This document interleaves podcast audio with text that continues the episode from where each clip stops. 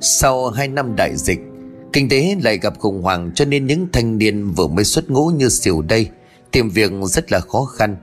May mà cậu có được cái chứng chỉ học lái xe miễn phí do quân đội cấp. Thì có bằng diều xin vào làm vụ xe đường dài cho Phú, Một người anh, bà con trong dòng họ.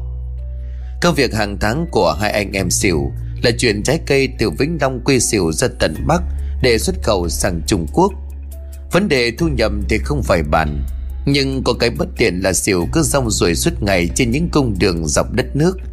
Gia đình có khi cả tháng mới thấy mặt của cậu một lần. Ấy là còn chưa kể những đợt nước bàn đóng biên Phải nằm ôm xe ở cửa khẩu vài chục ngày. Điểm này chuyến xe đầu tiên trong tháng của xỉu, Mà đúng hơn là chuyến xe đầu tiên cậu được cầm lái chính. Phú ngồi sau ghế phụ, Chốc chốc lại điều chỉnh cho đứa em của mình từng chốt. Siêu hào hứng lắm, cậu còn được động viên. Nếu mày chạy giỏi đó, Nay mai ráng kiếm vốn, Mua lấy một chiếc xe công cũ. Theo tao hành nghề đảm bảo 3 năm lấy lại vốn. Dạ. Siêu vâng dạ cười tít cả mắt. 11 giờ đêm, Siêu đang lái bon xe trên đường. Cậu sừng nhớ ra lời dặn của Vũ lúc ăn cơm tối. Ê, Vừa chạy tới chân đèo cả, mày phải gọi tao dậy đó. Để đoạn đó tao lái cho, mày không biết lái đâu. Nhưng ngay lúc này khi xe đã tới chân đèo, Siêu quay ra sau thì nhận ra để anh họ của mình đang ngủ say.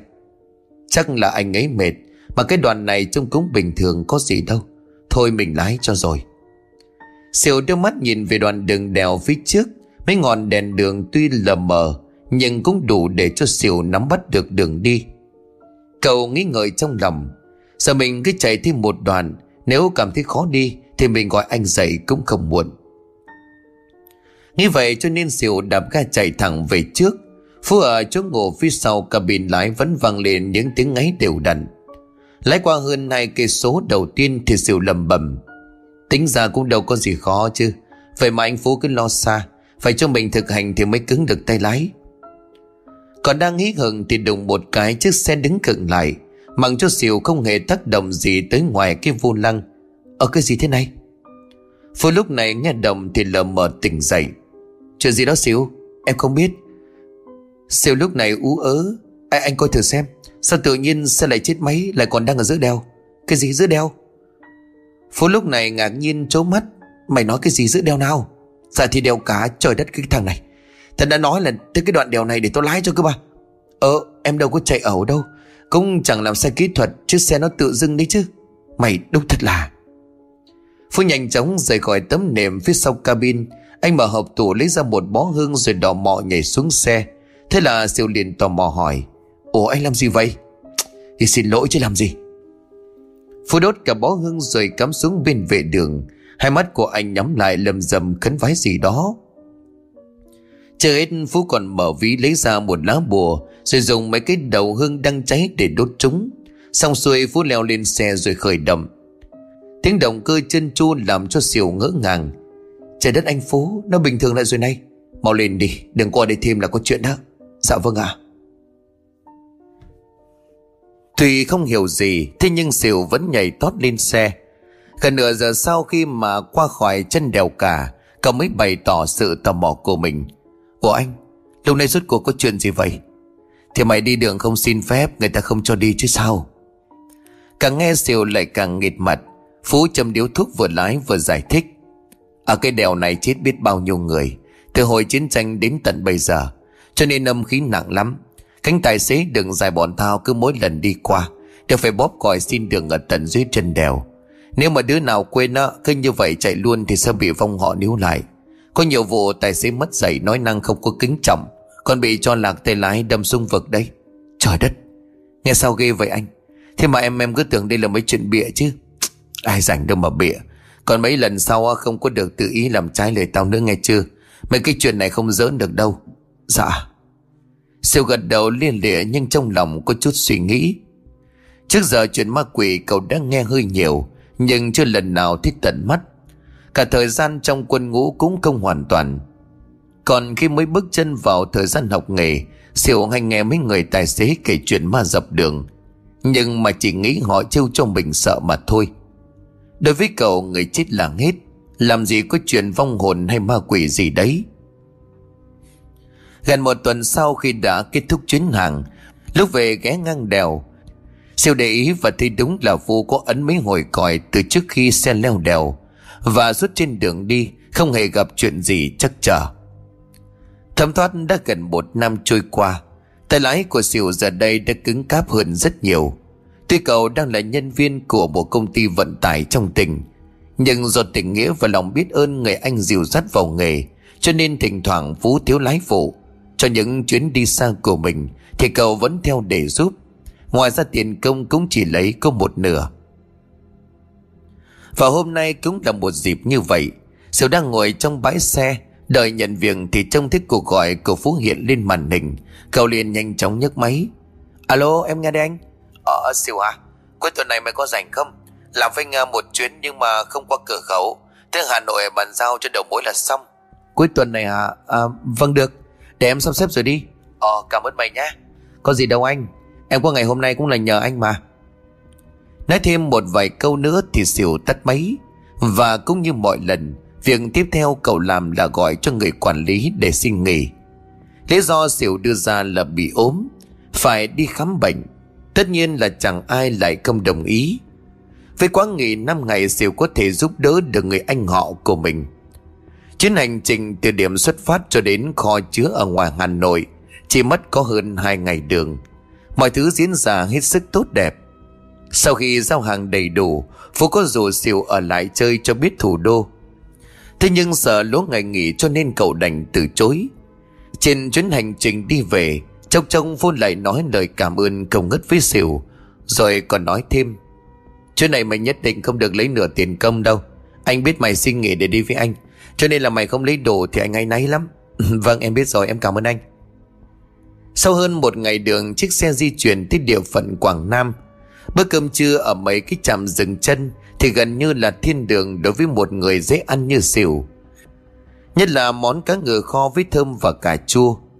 Cậu muốn ăn cả hết hai bát cơm đầy Mà nòm vẫn còn thèm thuồng lắm.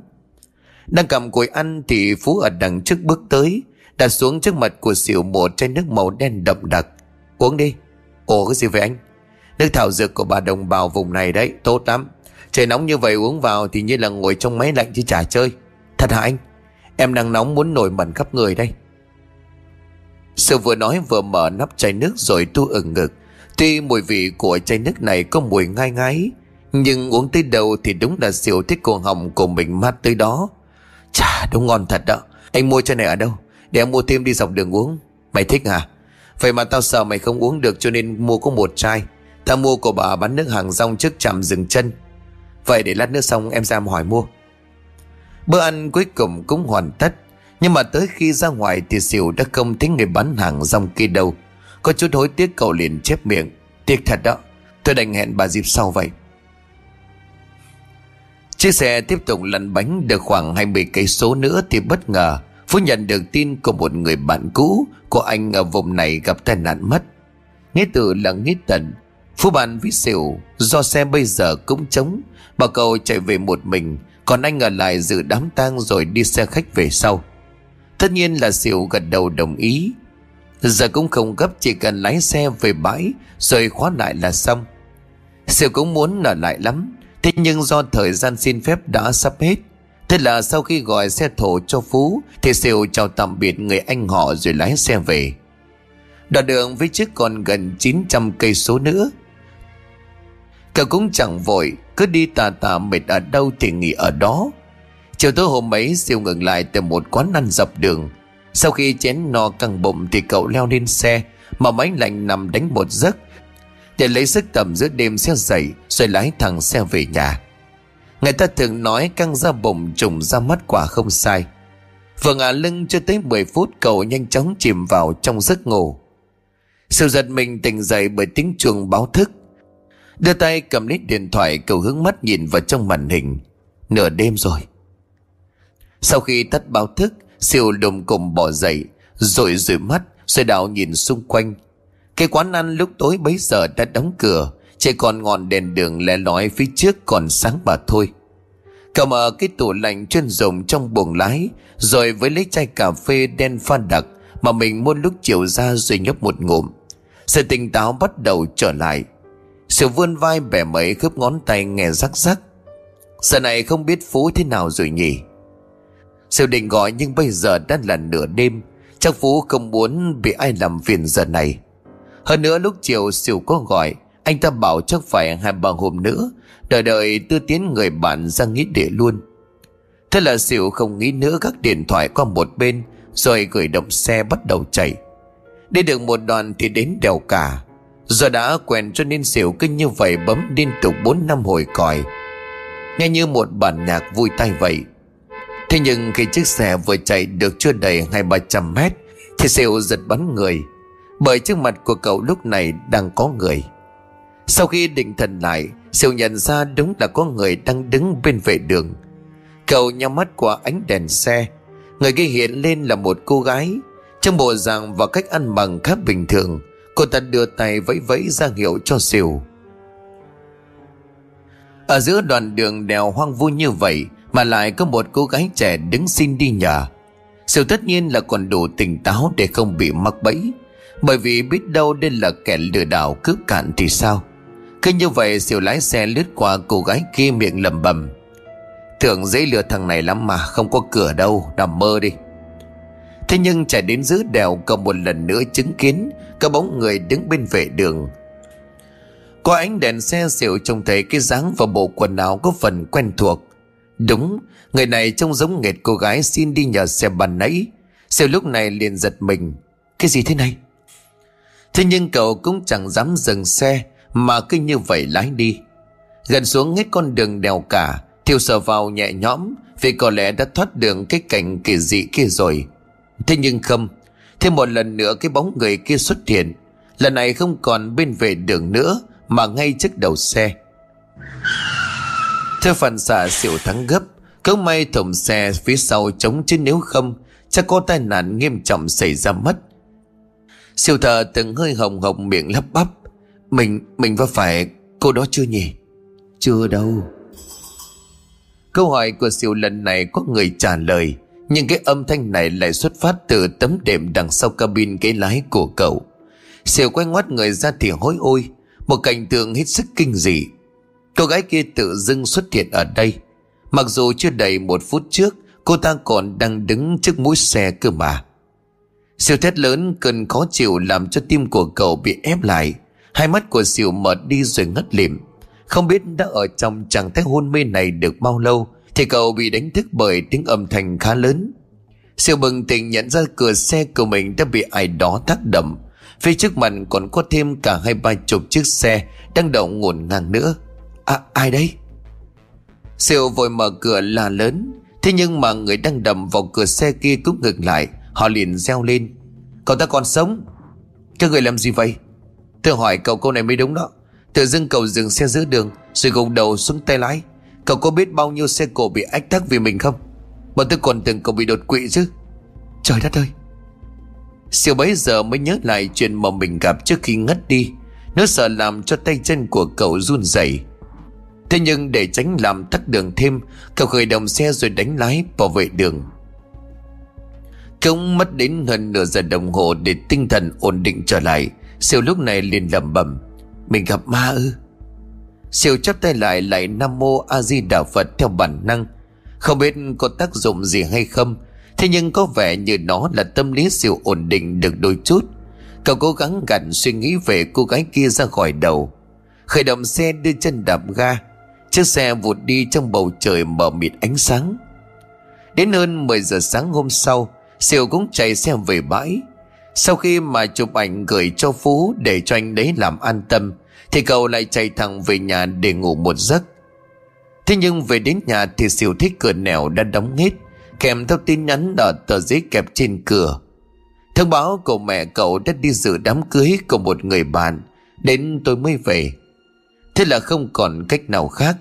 Siêu chạy ra một quán bia ở gần bến xe Mà mình hay chơi để tranh thủ chút thời gian rảnh rỗi, Nằm ngủ trên một chiếc võng của ông chủ quán. Vào đến nơi chưa kịp ngả lưng thì một giọng nói ồm ồm vang lên. Ủa thằng Siêu hả? Mấy hôm nay đi đâu mà không có thích qua chơi? Siêu không cần quay lại cũng biết đó là ông Sáu chủ quán. Ông cầm trên tay một ly cà phê đen phan đặc, Tờ báo giấy kẹp bên nách Tay còn lại thì vẫy vẫy cái tàn thuốc Đã hút được một phần ba. Chào chú Sáu, Mấy bữa nay con đi chuyến hàng xa? Ờ vậy chắc là lúa đầy ví hả? Bữa nay chơi cho mạnh tay chứ. Thôi, con buồn ngủ lắm. Chứ cứ cho con nằm ngủ tạm đây được không? Được, mày cứ ngồi đi. Dạ con cảm ơn. Siêu rất câu thì nằm luôn xuống chiếc võng, Rồi nhanh chóng chìm vào trong giấc ngủ. Nó chẳng hề êm đềm một chút nào.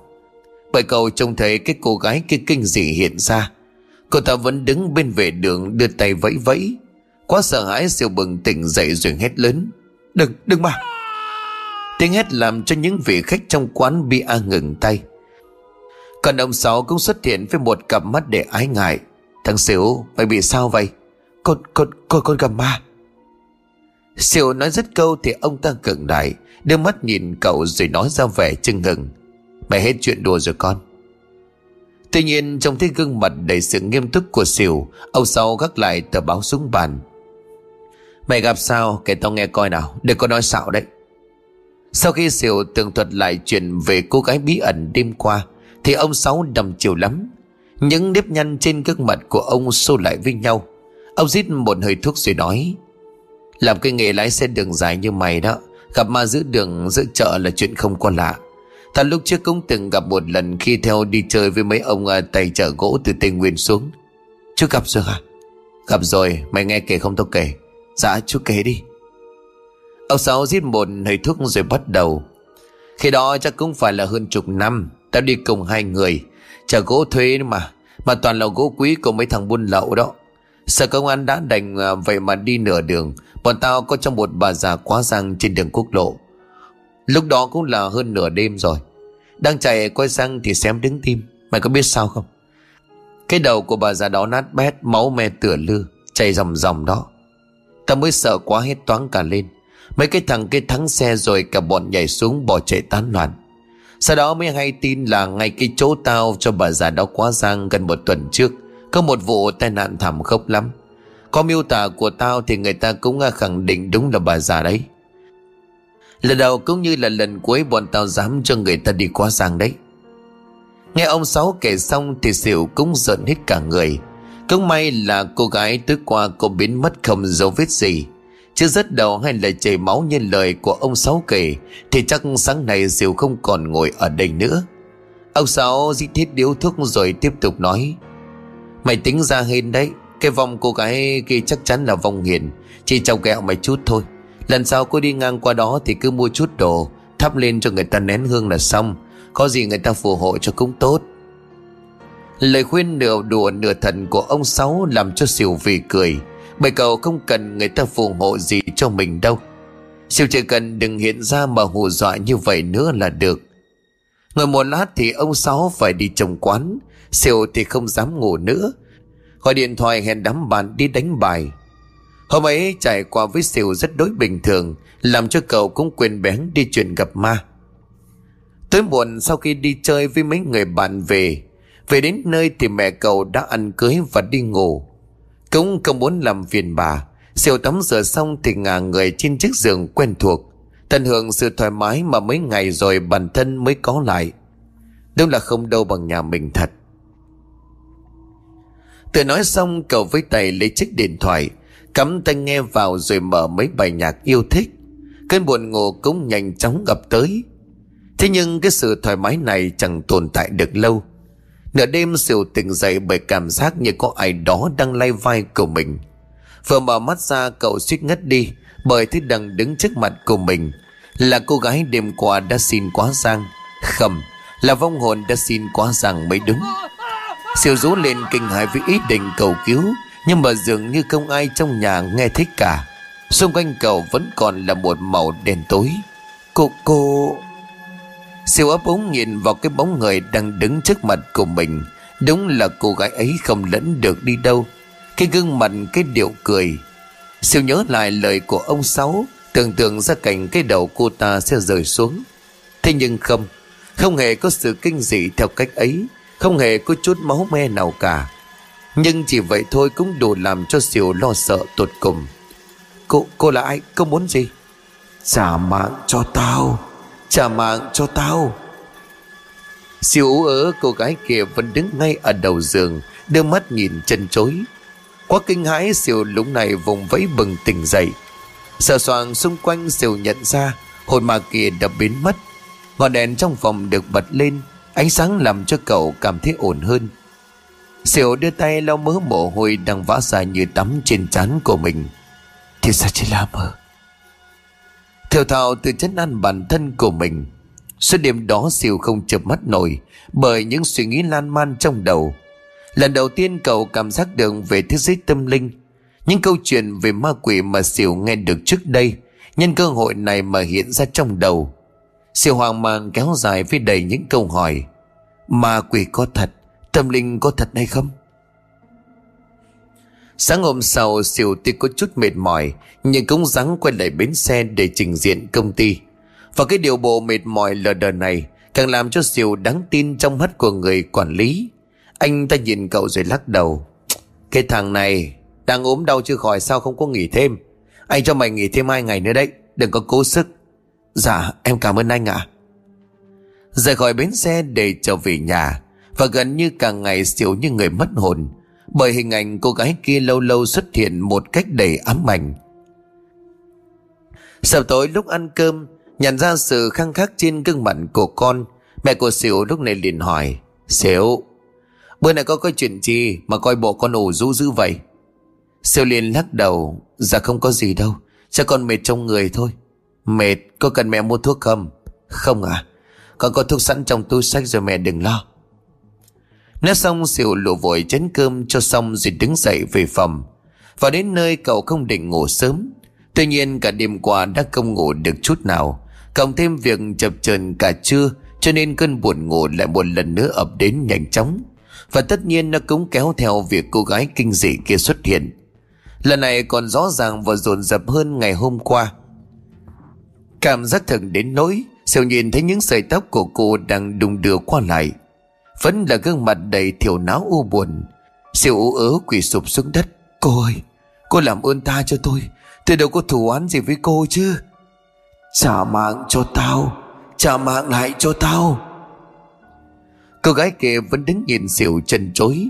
Cậu gần như là muốn phát khóc miệng liên tục ú ớ. Cô ơi, Cô tha cho tôi tôi xin cô. Tôi có làm gì đâu mà cô kêu tôi trả mạng. Trả mạng cho tao. Trả mạng cho tao. Cô, Tôi lại cô tôi xin cô đấy. Lời văn xin này của Diệu có vẻ như không có nhiều tác dụng cho lắm, Mà nó còn khiến cho vẻ ngoài của cô ta trở nên đáng sợ. Cái gương mặt trắng trẻo xinh đẹp không còn nữa, Mà được thay bởi một gương mặt đầy máu me. Ngay đỉnh đầu của cô hình như đã vỡ. Máu từ đó chảy dòng dòng lộp đột xuống đất. Chưa hết hai cánh tay của cô sơ lên Nhằm thẳng hướng của xỉu mà lao tới. Xỉu rút linh kinh hãi rồi choàng tỉnh dậy. Hai giờ sáng Sự sợ hãi được đẩy lên đến tột cùng. Mẹ của xỉu nghe tiếng thét của con trai Thì từ phòng bên chạy sang. Xỉu mày bị gì đó con? À, Dạ không sao đâu. À, Con nằm mơ tầm bậy tầm bạ chút thôi mà. Có thật không? Mày lạ lắm đó. Từ sáng tới giờ rồi đó con. Hay là để mẹ dẫn mày đi khám nha Thôi, con không sao mà, khám làm chi? Sau khi bà về lại phòng siêu thẫn thờ ngồi ở trên giường, Cả người của cậu bấy giờ ướt nhẹp mồ hôi. Siêu biết đây không còn là sự trùng hợp nữa, Mà có khi là vong hồn cô gái kia đã theo cậu từ khúc cua trên đèo cả về nhà. Cứ ngồi như thế cho đến khi trời vừa hừng sáng, Siêu vội lao lên xe chạy thẳng ra quán bia. Vì cậu biết phải tìm ai để giải đáp thắc mắc của mình. Ông Sáu như thường lệ vẫn nhầm nhì ly cà phê và đọc báo. Trông thấy xỉu, ông liền giơ tay ra vẫy. Vô làm ly cà phê, Mới sáng sớm đi đâu sớm vậy? Siêu lắc đầu, cười trừ rồi ngồi xuống trước ghế đối diện. Sáng nay con không có đi làm, Nên con tới tìm chú. Ủa, rồi tìm tao chi? Tao có nợ nần gì mày đâu. Câu nói đùa cùng với nụ cười hào sảng của ông thất hẳn. Sau khi trông thấy cái gương mặt như đứa đám của siêu Ông nhú mày lại hất hàm. Chuyện gì? Bộ thiếu nợ ai hả? Không, Là do con con lại thấy ma. Ủa, chứ mà đâu có sẵn mà mày thấy hoài vậy. Bây giờ là ma gì? Không, Lại là cái cô gái hôm qua con kể cho chú nghe. Đêm qua con lại thấy cô ấy đáng sợ lắm chú à Chết. Lớn chuyện rồi con à Mày bị ám rồi đấy. Chú nói sao à? Sao lại bị ám? Con có thủ án gì với cô ấy đâu. Không hết sức đàng hoàng giúp đỡ mà. Ông Sáu đưa mắt nhìn xung quanh rồi lại tiếp tục.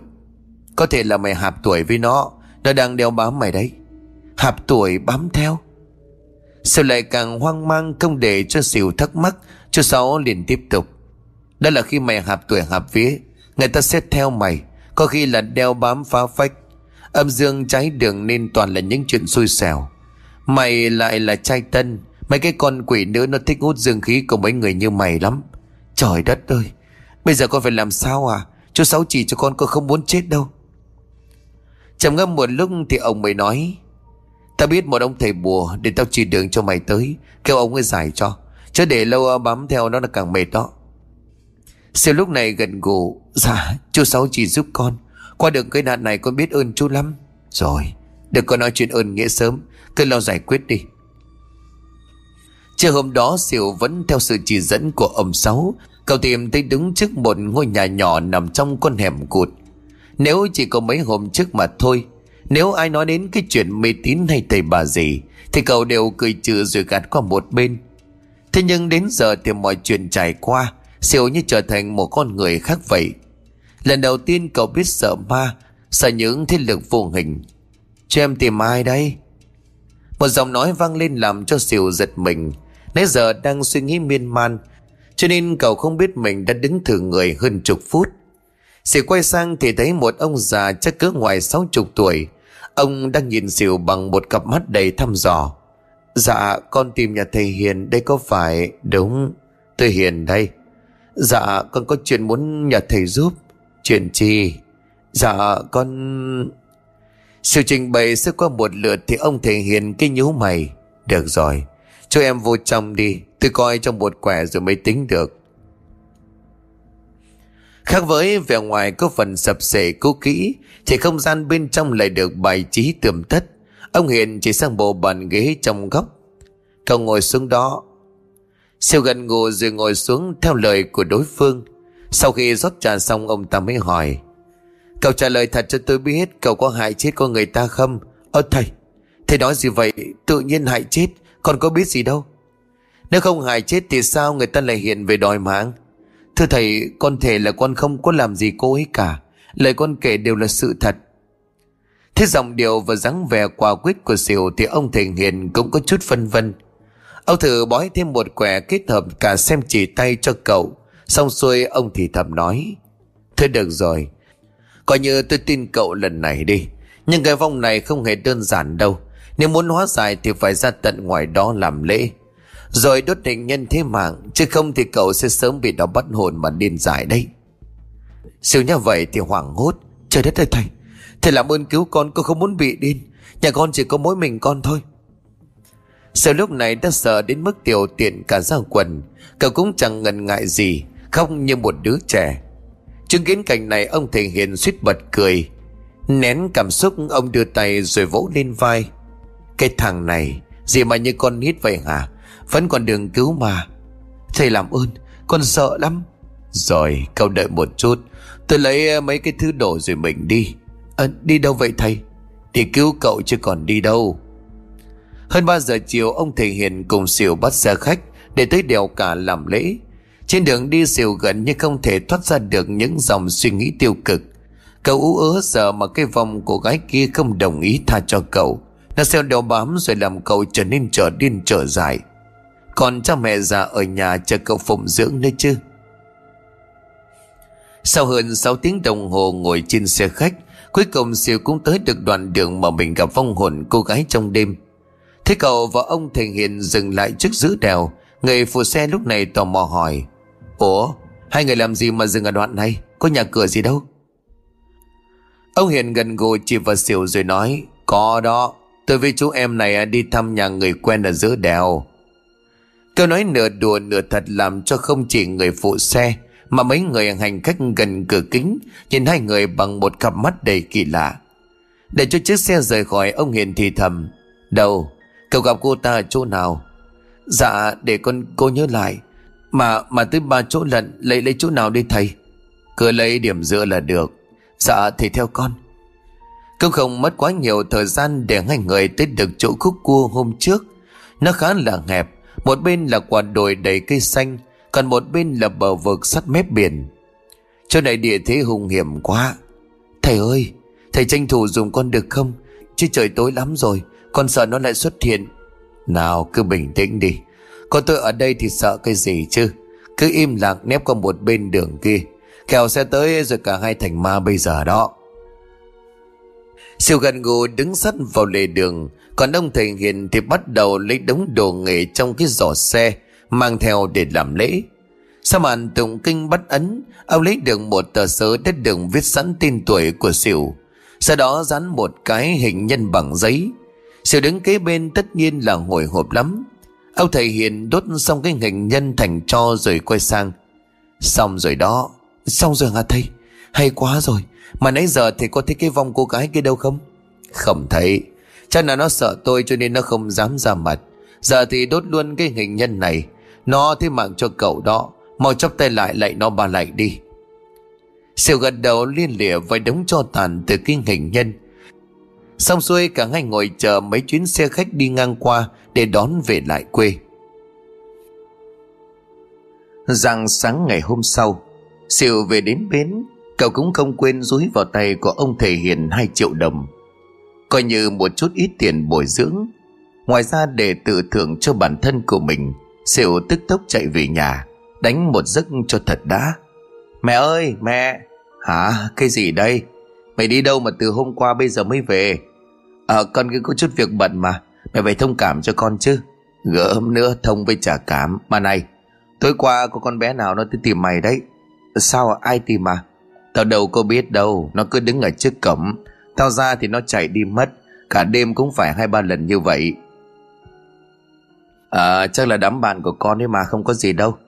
Bạn về trả mẹ, Đến khi nào mà mày mới chịu dắt một đứa về ra mắt đây hả? Nghe nhắc đến vấn đề tế nhị, Siêu nhanh chóng tìm cách chạy về phòng. Mẹ của cậu thì thở dài. Cái thằng này đúng thật là, Bằng lứa của mày đó Người ta có con cái hết cả rồi đấy. Về tới nơi xỉu thấy có cuộc gọi nhớ từ Phú. Tính ra cũng hai ba hôm chưa liên lạc Cậu liền gọi lại cho anh họ ngay. Alo? Phú liền nhấc máy nhanh chóng. Em nghe đây anh Nãy anh gọi em hả? À ta gọi mày đi làm vài chai nữa mà. Anh về giờ hả? Ờ mới về tối qua. Dạ lúc đó em đang đi cho nên là không có để ý điện thoại. Đi đâu mà nửa đêm nửa hôm vậy mày? Chuyện dài lắm Để bữa nào em uh, kể cho anh nghe sau Dạo ơi chờ đợi lâu lắm. Tối nay mày có rảnh không? Chuyển luôn đi cho nóng. Vâng vậy cũng được. Nhưng mà bây giờ em ngủ một giấc đã nha Mỏi người quá. Ờ à, ngủ đi. Cậu gọi được tắt máy Siêu thằng người nằm xuống giường. Tâm trạng thoải mái làm cho cậu nhanh chóng chìm vào trong giấc ngủ. Thế nhưng ngay cả Siêu cũng không hề ý thức được rằng Mọi thứ vẫn chưa hề kết thúc với anh. Chỉ chợp mắt chưa được bao lâu thì cậu lại một lần nữa trông thấy vong hồn cô gái kia xuất hiện Giờ đây nó còn kinh dị hơn gấp bội. Cụ thể cả người của cô ta đang trong giai đoạn phân hủy, Da thịt bong chốc thành từng mảng. Hai hốc mắt không có con người, Nó cứ sâu hoắm như hai cái hố đen không đáy vậy. Siêu liền há hốc miệng rồi ú ớ. Cô ơi, Cô cô lại tới nữa sao? Cô tha cho tôi đi, Làm ơn tha cho tôi. Gương mặt cô gái kia không có chút cảm xúc, Cô ta tiếp tục tiến đến gần. Kèm theo đó là một giọng nói âm vang Như thể vọng lại từ một biển xa xăm nào đó. Trả lại mạng cho tao Trả lại mạng cho tao.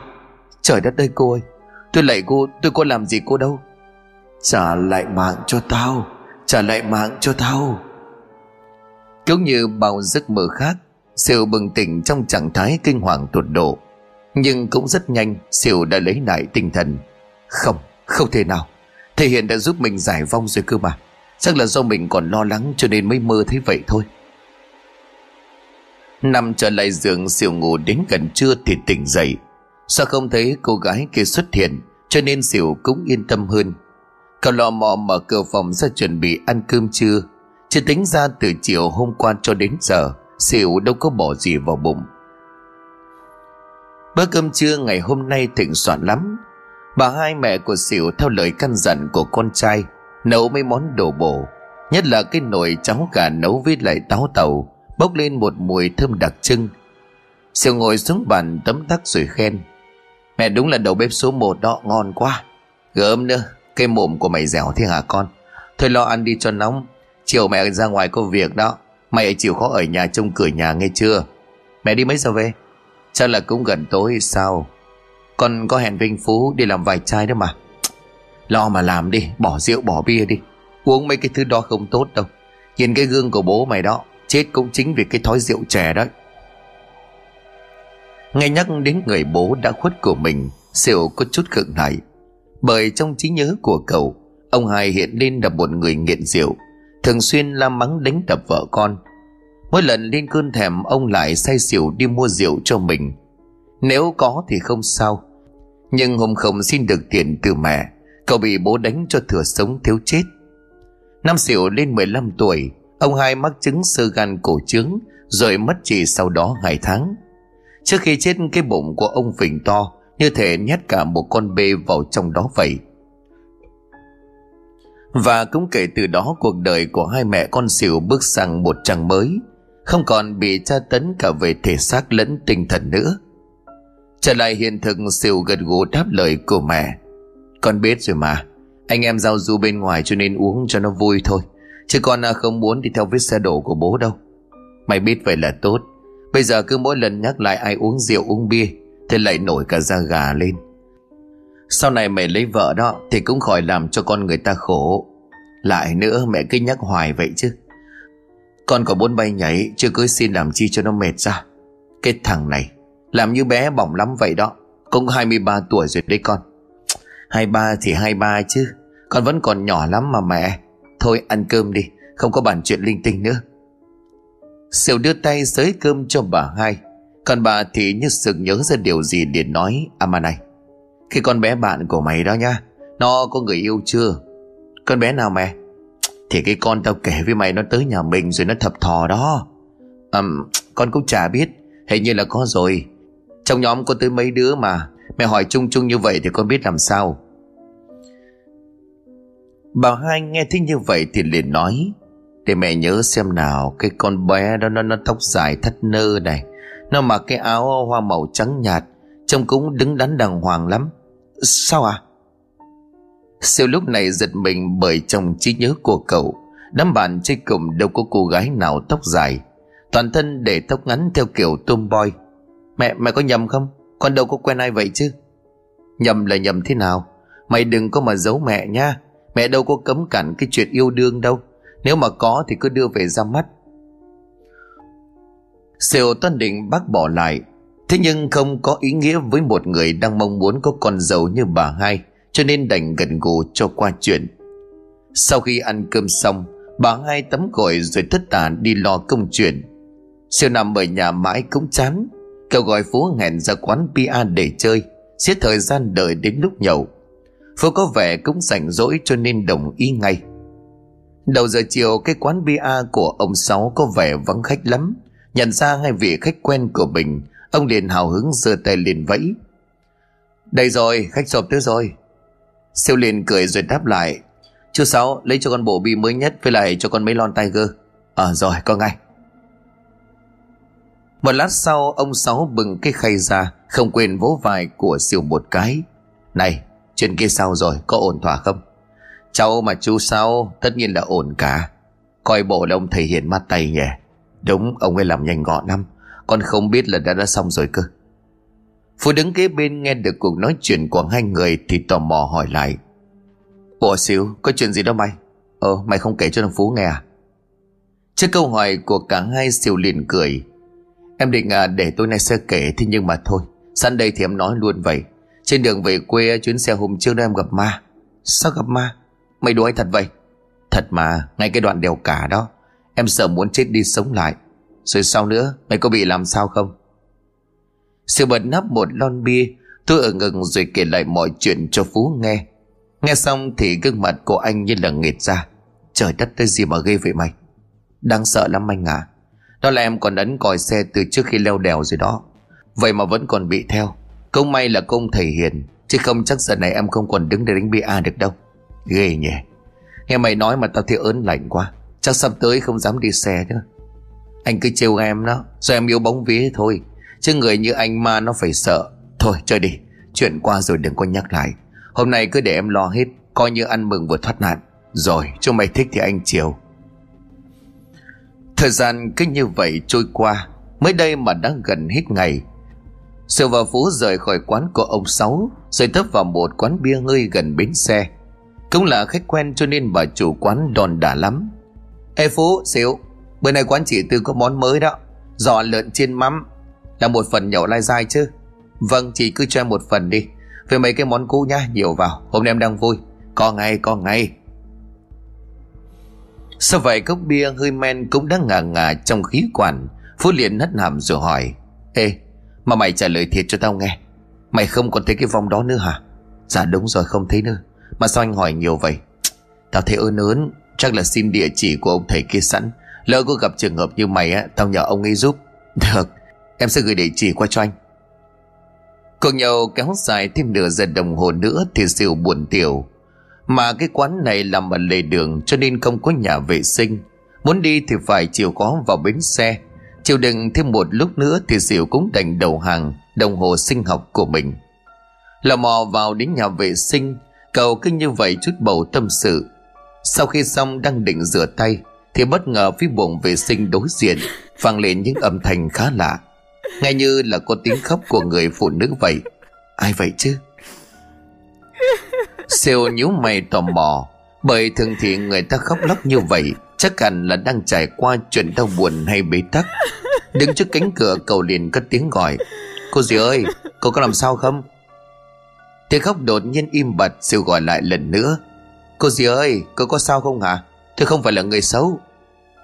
Thế nhưng không gian xung quanh vẫn im mắng. Đúng lúc này, từ bên ngoài Phú đi vào. Nhìn thấy cậu em họ, anh ta liền nói. Ủa, mày đi tiểu gì mà lâu vậy? Không uống được nữa cho nên tính trốn hay sao? Không phải. Sao em nghe thấy có người khóc trong này cho nên muốn hỏi thăm? Ai khóc? Ở trong này này. Vừa nói Diệu vừa chỉ vào cánh cửa buồng nhà vệ sinh. Thế nhưng mà câu nói tiếp theo của Phú Là làm cho cậu phải khựng lại. Mày say rồi hả em? Cái buồng này bị hỏng mà. Siêu giật mình, hướng mắt nhìn lên, Thì nhận ra cánh cửa có dán một tờ giấy nhỏ. Khi buồng vệ sinh hỏng, Vui lòng không sử dụng. Ơ, sao lại thế này? Rõ ràng vừa rồi em nghe có tiếng khóc cơ mà. Khóc cây đầu mày đó. Phú lúc này cũng đã đi xong. Anh bước ra rơi chân đá mạnh vào cánh cửa buồng. Nó bật tung bên trong tất nhiên không có ai cả. Khỏi phải nói xỉu hoang mang tới mức giật lùi về đằng sau trong vô thức. Anh ơi, Cái gì thế này? Rõ ràng là em, Thôi bỏ đi. Mày say rồi cho nên mày nghe nhầm đó. Chứ làm gì có chuyện là ai mà lại khóc. Mày làm như là ma đó. Cái tự mà khiến cho Siêu lạnh hết cả sống lưng. Thầy Phú đi ra ngoài, cậu cũng vội vàng chạy theo. Không biết vừa rồi có phải là ma không? Thế nhưng dám cá là Siêu sẽ không bao giờ dám vào đó thêm một lần nữa. Hai anh em ngồi uống đến hơn 10 giờ khuya Thì tính tiền ra về. Như đã nói từ trước, Siêu khâu chầu này, Phú cũng vui vẻ gật đầu không quên hẹn. Mày cứ tính đi, Để lần sau anh bao lại được chưa? Siêu lúc này cười hề Vâng Thế thì lại càng tốt. Lại thêm một bữa no say. Ờ thôi về đi, Về cẩn thận nha. Em biết rồi, cảm ơn anh. Về đến nhà thì Siêu thấy bà hai vẫn còn chưa đi ngủ, Nhận ra con trai đã về. Bà lúc này gần giọng nhíu hai hàng lông mày lại. Bây giờ mày mới chịu về hả con? Uống cho nó lắm vào. Siêu dắt xe vào sân đưa tay lên rồi gãi đầu. Con có uống nhiều đâu. Thế nhưng mà do ngồi nói chuyện Vinh Phú nhiều quá cho nên đâm ra muộn chút. Chứ mẹ nhìn đi, Con vẫn đi đứng bình thường mà. Vừa nói Diệu vừa chứng minh mình tỉnh táo Bằng cách nhảy chân sáo trước thềm nhà. Nhìn cái điều bộ như đứa con nít của con trai, Bà hai đúng là không thể giận được. Bà đứng dậy đưa tay ngoắc ngoắc ra hiệu. Thôi lau vô rửa ráy chân tay rồi đi nghỉ đi. Đừng có tắm khuya. Dạ con biết rồi, mẹ yên tâm. Khoảng nửa giờ sau thì xỉu cũng ngả lưng xuống chiếc giường êm ái của mình. Vẫn như thói quen mọi khi, cậu lấy cái tay nghe bật bài hát yêu thích, rồi cứ như vậy nghêu ngào cho đến khi thiếp đi. Nhưng mà cho dù trí tưởng tượng có phong phú đến đâu, xỉu cũng chẳng thể ngờ được những gì mình sắp gặp trong cơn chiêm bao. Đó là cô gái, cô gái ở đèo cả. Vẫn là cô ta chứ không phải ai hết. Cô đứng ngay trước mặt của xỉu, cả thân người thì đầy giỏi bỏ Máu mù nhễu xuống từ vết thương trên người, Làm cho mùi tanh hôi sộc thẳng vào trong mũi. Sêu như muốn chết đi sống lại, Cậu cố gắng giật lùi về đằng sau. Nhưng vì cái giường quá nhỏ cho nên chỉ được chưa đến một mét, Thì đã chạm lưng vào vách tường. Sêu chắp hai bàn tay của mình lại rồi ú ớ. Cô ơi, làm ơn, Sao cô lại hiện ra thế này cô ơi? Cô gái kia vẫn giữ nguyện câu nói đầy ai oán của mình. Trả mạng cho tao. Trả lại mạng cho tao. Siêu thì tất nhiên là vẫn cố gắng cầu xin hết mức.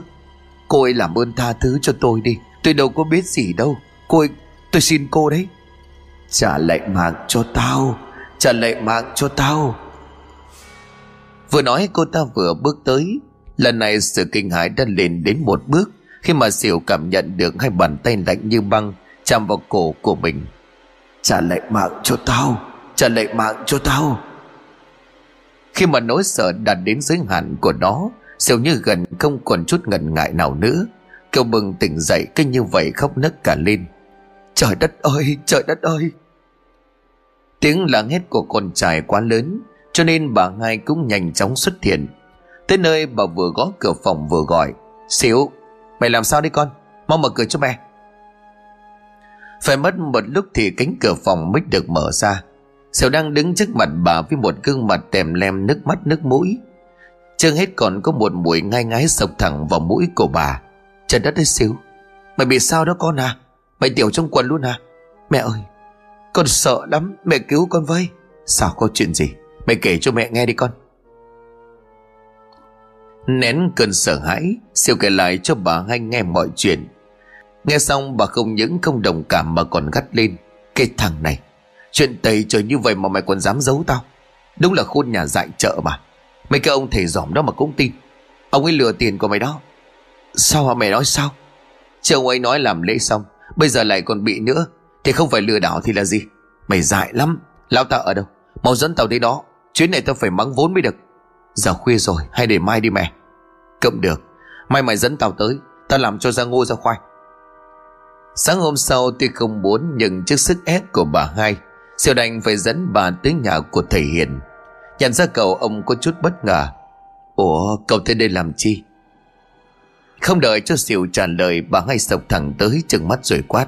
Ok, Ông làm ăn cái kiểu gì vậy hả? Ông tính lừa đảo con tôi hay sao? Ông có tin tôi đưa ông ra công an, Cho họ gô của ông không à Thưa bà, Xin bà bình tĩnh cho. Tôi đã giúp con trai của bà rồi mà. Giúp à? Giúp cái kiểu gì mà nó còn bị vong ám nặng hơn? Sao? Có thật không? Siêu không đáp mà chỉ gật đầu xác nhận. Ngay lập tức ông Hiền liền nhíu mày. Không thể nào. Cái lễ trơn tru như vậy Cái hình nhân và tờ sớ cũng bị đốt hết. Sao cô ta có thể tìm thấy được chứ? Thưa thầy con nói thật là con khổ sở lắm. Mới đêm qua đây con thấy cô ta hiện ra Cứ đòi mạng của mình suốt. Thầy giải thích giúp con. Cô ta còn bóp cổ con nữa Vừa nói Diệu vừa chìa cái cổ để những vết bầm đen của mình. Trời đất ơi! Vậy cái vong này nó mạnh lắm rồi. Để đó, tôi sẽ thử cách khác. Không có cách gì cả. Bà hai lúc này vẫn còn hung dữ. Ông mau trả lại tiền cho con tôi đi. Để tôi đi tìm thầy khác cao tay ấn hơn. Chả cần trông chờ vào cái loại thầy giỏm như ông. Đúng là tiền mất tật mang. Nếu chẳng may nó mất mạng, Ông mang tội lớn lắm đấy. Ơ kìa mẹ! Siêu thì thầm kéo tay của bà hai. Mẹ đừng có nặng lời như vậy. Con con đưa tiền cho thầy ấy là tùy tâm, Có phải thế đòi đâu. Ông Hiền thở dài tỏ ra bất lực. Tuy nhiên đồng cũng nhanh chóng lấy đúng 2 triệu đồng trả lại cho xỉu Còn kèm theo một lời xin lỗi. Giải quyết xong, bà hai kéo con trai của mình rời đi. Sự lúc này đúng là thật khó xử. Nhưng do nỗi sợ lấn át, Cậu chỉ mong mau chóng thoát khỏi cái tình cảnh này. Trở về nhà xỉu lo lắng hỏi bà hai. Mẹ ơi Bây giờ phải làm sao hả mẹ? Con sợ lắm. Mày cứ bình tĩnh đi. Mẹ tìm được người có thể giúp rồi. Ai vậy à? Cứ đi đi rồi biết. Chiều ngày hôm ấy thì bà hai dẫn con trai tới cái am thờ của cô bốn riêng. Một bà thầy bói có tiếng. Ngay cả bà cũng có vài lần tìm tới nhà thầy bói. Sau khi xem qua một lượt mấy đường chỉ tay Trên bàn tay của xỉu, Thì bà ta chiếc miệng, Nhăn mặt để khó chịu rồi nói. Cái vong này nó là vong quỷ. Nó sẽ tìm mọi cách để ám hại Rồi bắt hồn con trai của bà. Cái phép đốt hình nhân thế mạng Chỉ đối phó được với mấy cái vong còn con. Cái đằng này lại là vong quỷ Thì làm sao mà giải cho được? Bà hai lúc này liền chắp hai tay. Trời đất ơi, thưa cô. Cô làm ơn cứu dùm cho nó. Cả nhà tôi chỉ còn mình có nó thôi. Nó có mệnh hệ gì làm sao tôi sống nổi chứ? Bà cứ bình tĩnh đi để đó tôi lo. Thế nhưng mà nói trước làm cái này hơi tốn kém, Vài chục triệu là ít. Dạ không sao. Cô bốn cứ giúp cho ngay mẹ con. Con sẽ hậu ta cô bốn đầy đủ. Được. Bà nói được như vậy thì cứ yên tâm. Tôi sẽ giúp hết sức. Giờ ứng cho tôi một ít, Rồi trước mắt à, để con trai của bà ở lại. Tôi sẽ kết hợp làm phép và đọc chú cho nó. Dạ vâng ạ. À. Bà hai quay sang dặn dò con trai. Con ở lại nhớ nghe lời cô bốn nghe chưa? Cô ấy sẽ cứu con. Siêu gật đầu lìa lịa. Sau khi bà ngay trở về, Thì Siêu được bà bốn kia cho uống một thứ nước màu vàng, Khai tanh đến tầm lợm cả đầu lưỡi. Cậu lúc này liền tò mò. Thưa cô, cái này là gì vậy à Là nước tiểu châu đó. Khỏi phải nói, siêu nhợn đến mức vội vàng chạy ảo ra gốc cây, Rồi nôn thốc nôn tháo cho bằng hết. Nhưng đây chưa phải là những thứ đáng sợ nhất. Siêu bị bắt về lột trần Ngồi giữa căn phòng kín phía sau nhà, Còn bà bốn thì cầm một cái roi mây trên tay. Thần roi có rắn đủ loại bùa chú xanh đỏ tím vàng. Tất nhiên xỉu sẽ phải gánh chịu những cú đánh từ chiếc roi này. Vừa đau vừa ngứa xỉu như muốn ngất đi. Nhưng mỗi lần như vậy, bà bốn lại tạt nước vào mặt rồi hét lớn. Con quỷ cái kìa, Mày có mau ra khỏi người cậu xỉu không hả?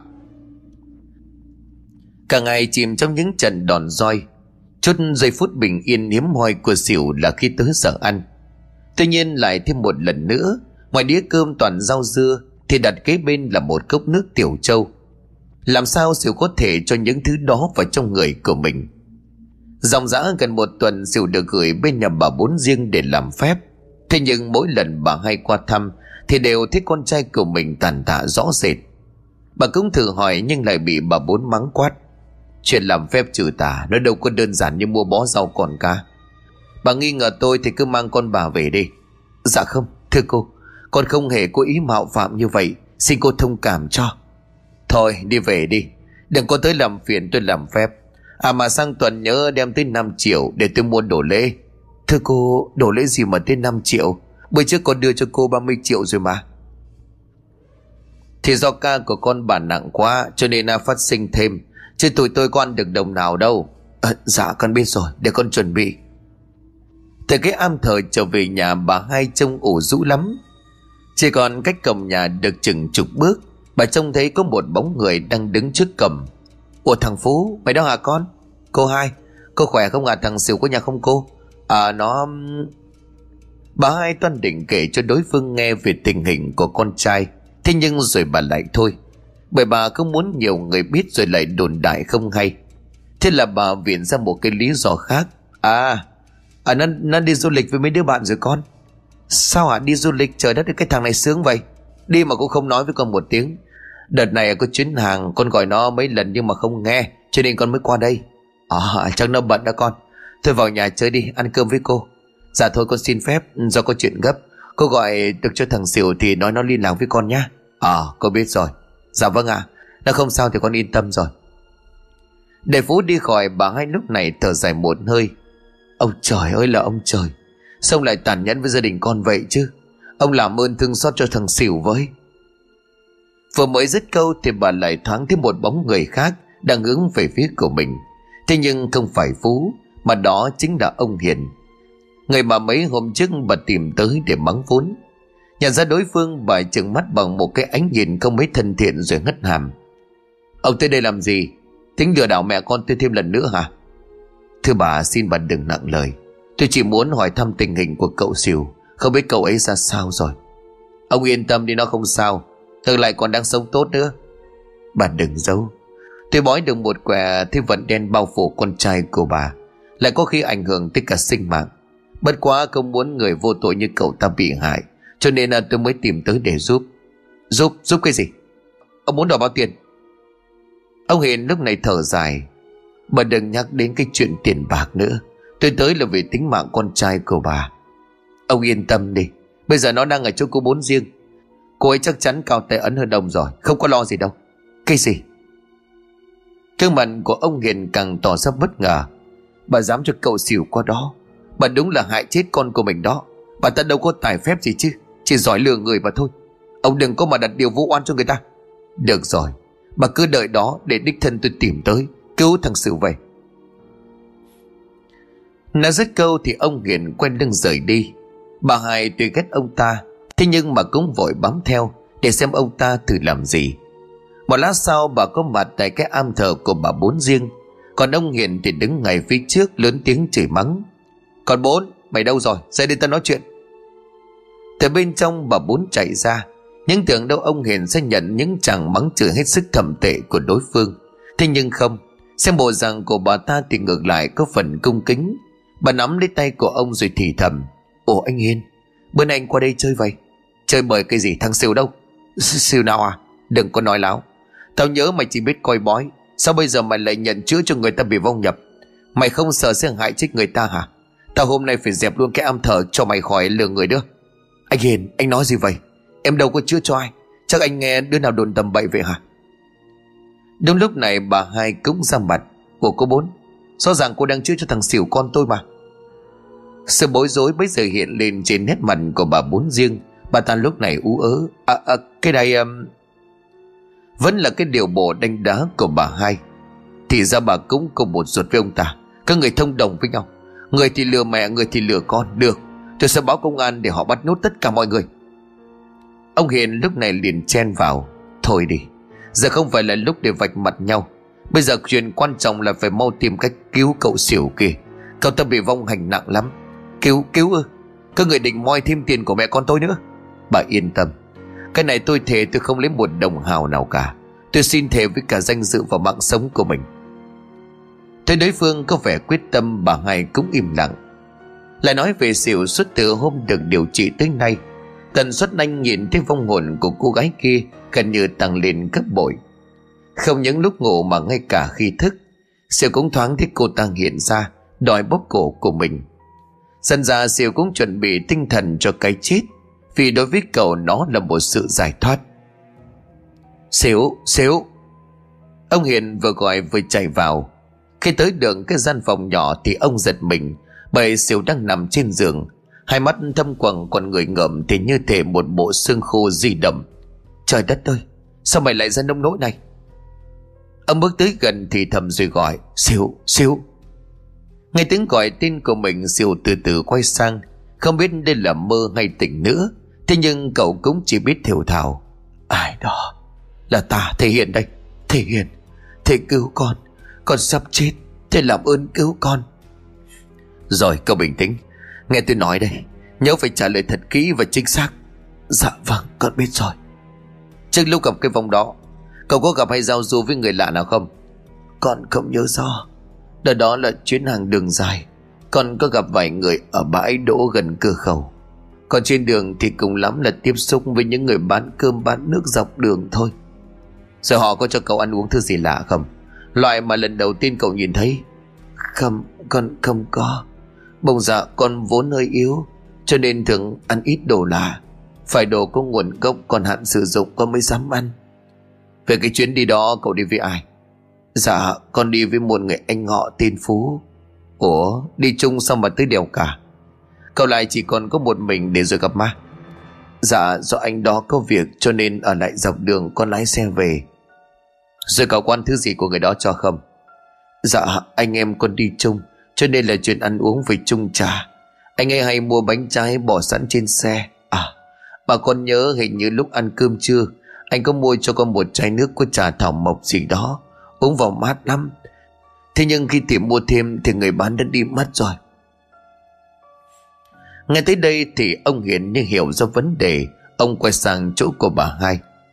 Cái người đi cùng con trai của bà bà có quen không? Có. Nó tên là Phú, Nhà cũng ở trong xóm. Ông Hiền bước tới ngồi xuống cái bên rượu rồi bảo bà bốn chuẩn bị cho mình một thau nước ấm. Kèm theo hai quả trứng cả sống. Khi đã có đủ thứ mình cần, ông lần lượt đập trứng đổ vào trong miệng của siêu. Tay thì vuốt vuốt từ dưới bụng của cậu ta. Cần như ngày tức khắc, siêu thích cả người của mình nóng gian. Chưa hết cái trái cổ của siêu bất ngờ phình to gấp mấy lần, trông giống như là cậu đã nuốt phải một thứ dị vật gì đó cứ vuốt ngược từ bụng lên thêm một lúc nữa, Thì ông Hiền lúc này nghiêng người xỉu qua một bên. Miệng của cậu ta lúc này như một vòi phun, Nôn ra ảo ạt một thứ dịch tông tòng hồi thành đến đậm rậm Sau khi nôn xong xỉu cũng ngất. Ông Hiền chỉ tay vào cái chậu nước ấm rồi bảo bà hai. Bà lấy khăn nhúng nước lau sạch cho nó đi, Sau đó mang lên chùa. Nhà mấy ông sư đọc kinh chưa có ăn chay trường trong vòng 49 ngày.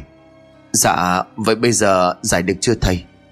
Tạm thời đã xong Thế nhưng bà cũng phải chỉ nhà cái thằng Phú kia cho tôi. Ủa thầy tìm nhà thằng Phú làm gì? Chính cậu ta là người bỏ bùa con trai của bà đó. Ừ, Sao lại như vậy? Hai đứa nó thân nhau lắm cơ mà. Thì tôi mới thắc mắc đây. Nhưng mà nếu con trai của bà chỉ tiếp xúc với một mình nó Thì còn ai vào đây? Và lại đây không phải là bùa chú bình thường Mà mục đích của nó biến thằng siêu trở thành vật thế mạng. Tôi nghĩ nó với cái vòng kia có dính dáng gì đến nhau rồi. Ngay đến đây thì bà hai hoang mang lắm.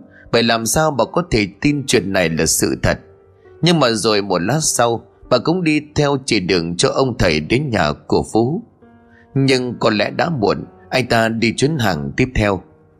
Bà hai cũng thử gọi điện thoại Nhưng Phú không nhấc máy. Không có liên lạc được. Có thể là nó trốn rồi đây Tôi tìm tới cũng chỉ để giúp cậu ta giảm bớt phần nào tội nghiệt Thế nhưng mà chuyện thành danh như vậy chắc có lẽ là ý trời. Thưa thầy, liệu thằng Phú có bị sao không? Cái này thì chắc chắn là sẽ có, Nhưng mà nặng nhẹ ra sao còn tùy thuộc vào phước phần của nó. Và rồi đúng như ông thầy Hiền dự đoán, Gần cuối ngày hôm ấy tin tức được người ta báo về, Nói Phú gặp tai nạn trên đoạn đường ngang qua đèo cả. Gọi là tai nạn thì cũng chẳng phải bởi người ta chỉ thấy chiếc xe container của anh ta Đậu ven đường mà không thấy tài xế. Một cuộc tìm kiếm nhỏ đã được diễn ra, Và trong vòng 2 giờ đồng hồ, Phú đã được tìm thấy ngồi co ro trong một bụi rậm. Ngay kế bên là một cây hố được đào bằng chính đôi bàn tay của anh ta. Trong hố là một thi thể người đang phân hủy, Lộ rõ cả tứ chi và phần đầu có tóc dài.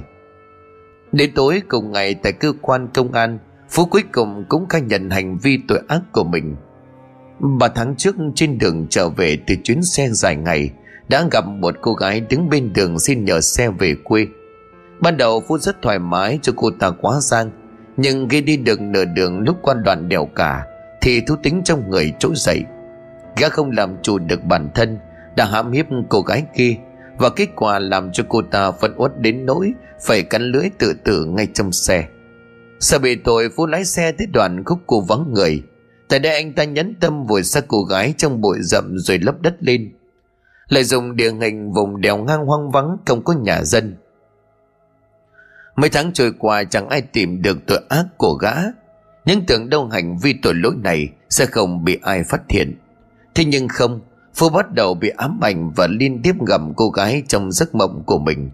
Cô ta hiện hồn đòi mạng. Phú sợ lắm có thời điểm càng ngày gã không dám ra khỏi phòng.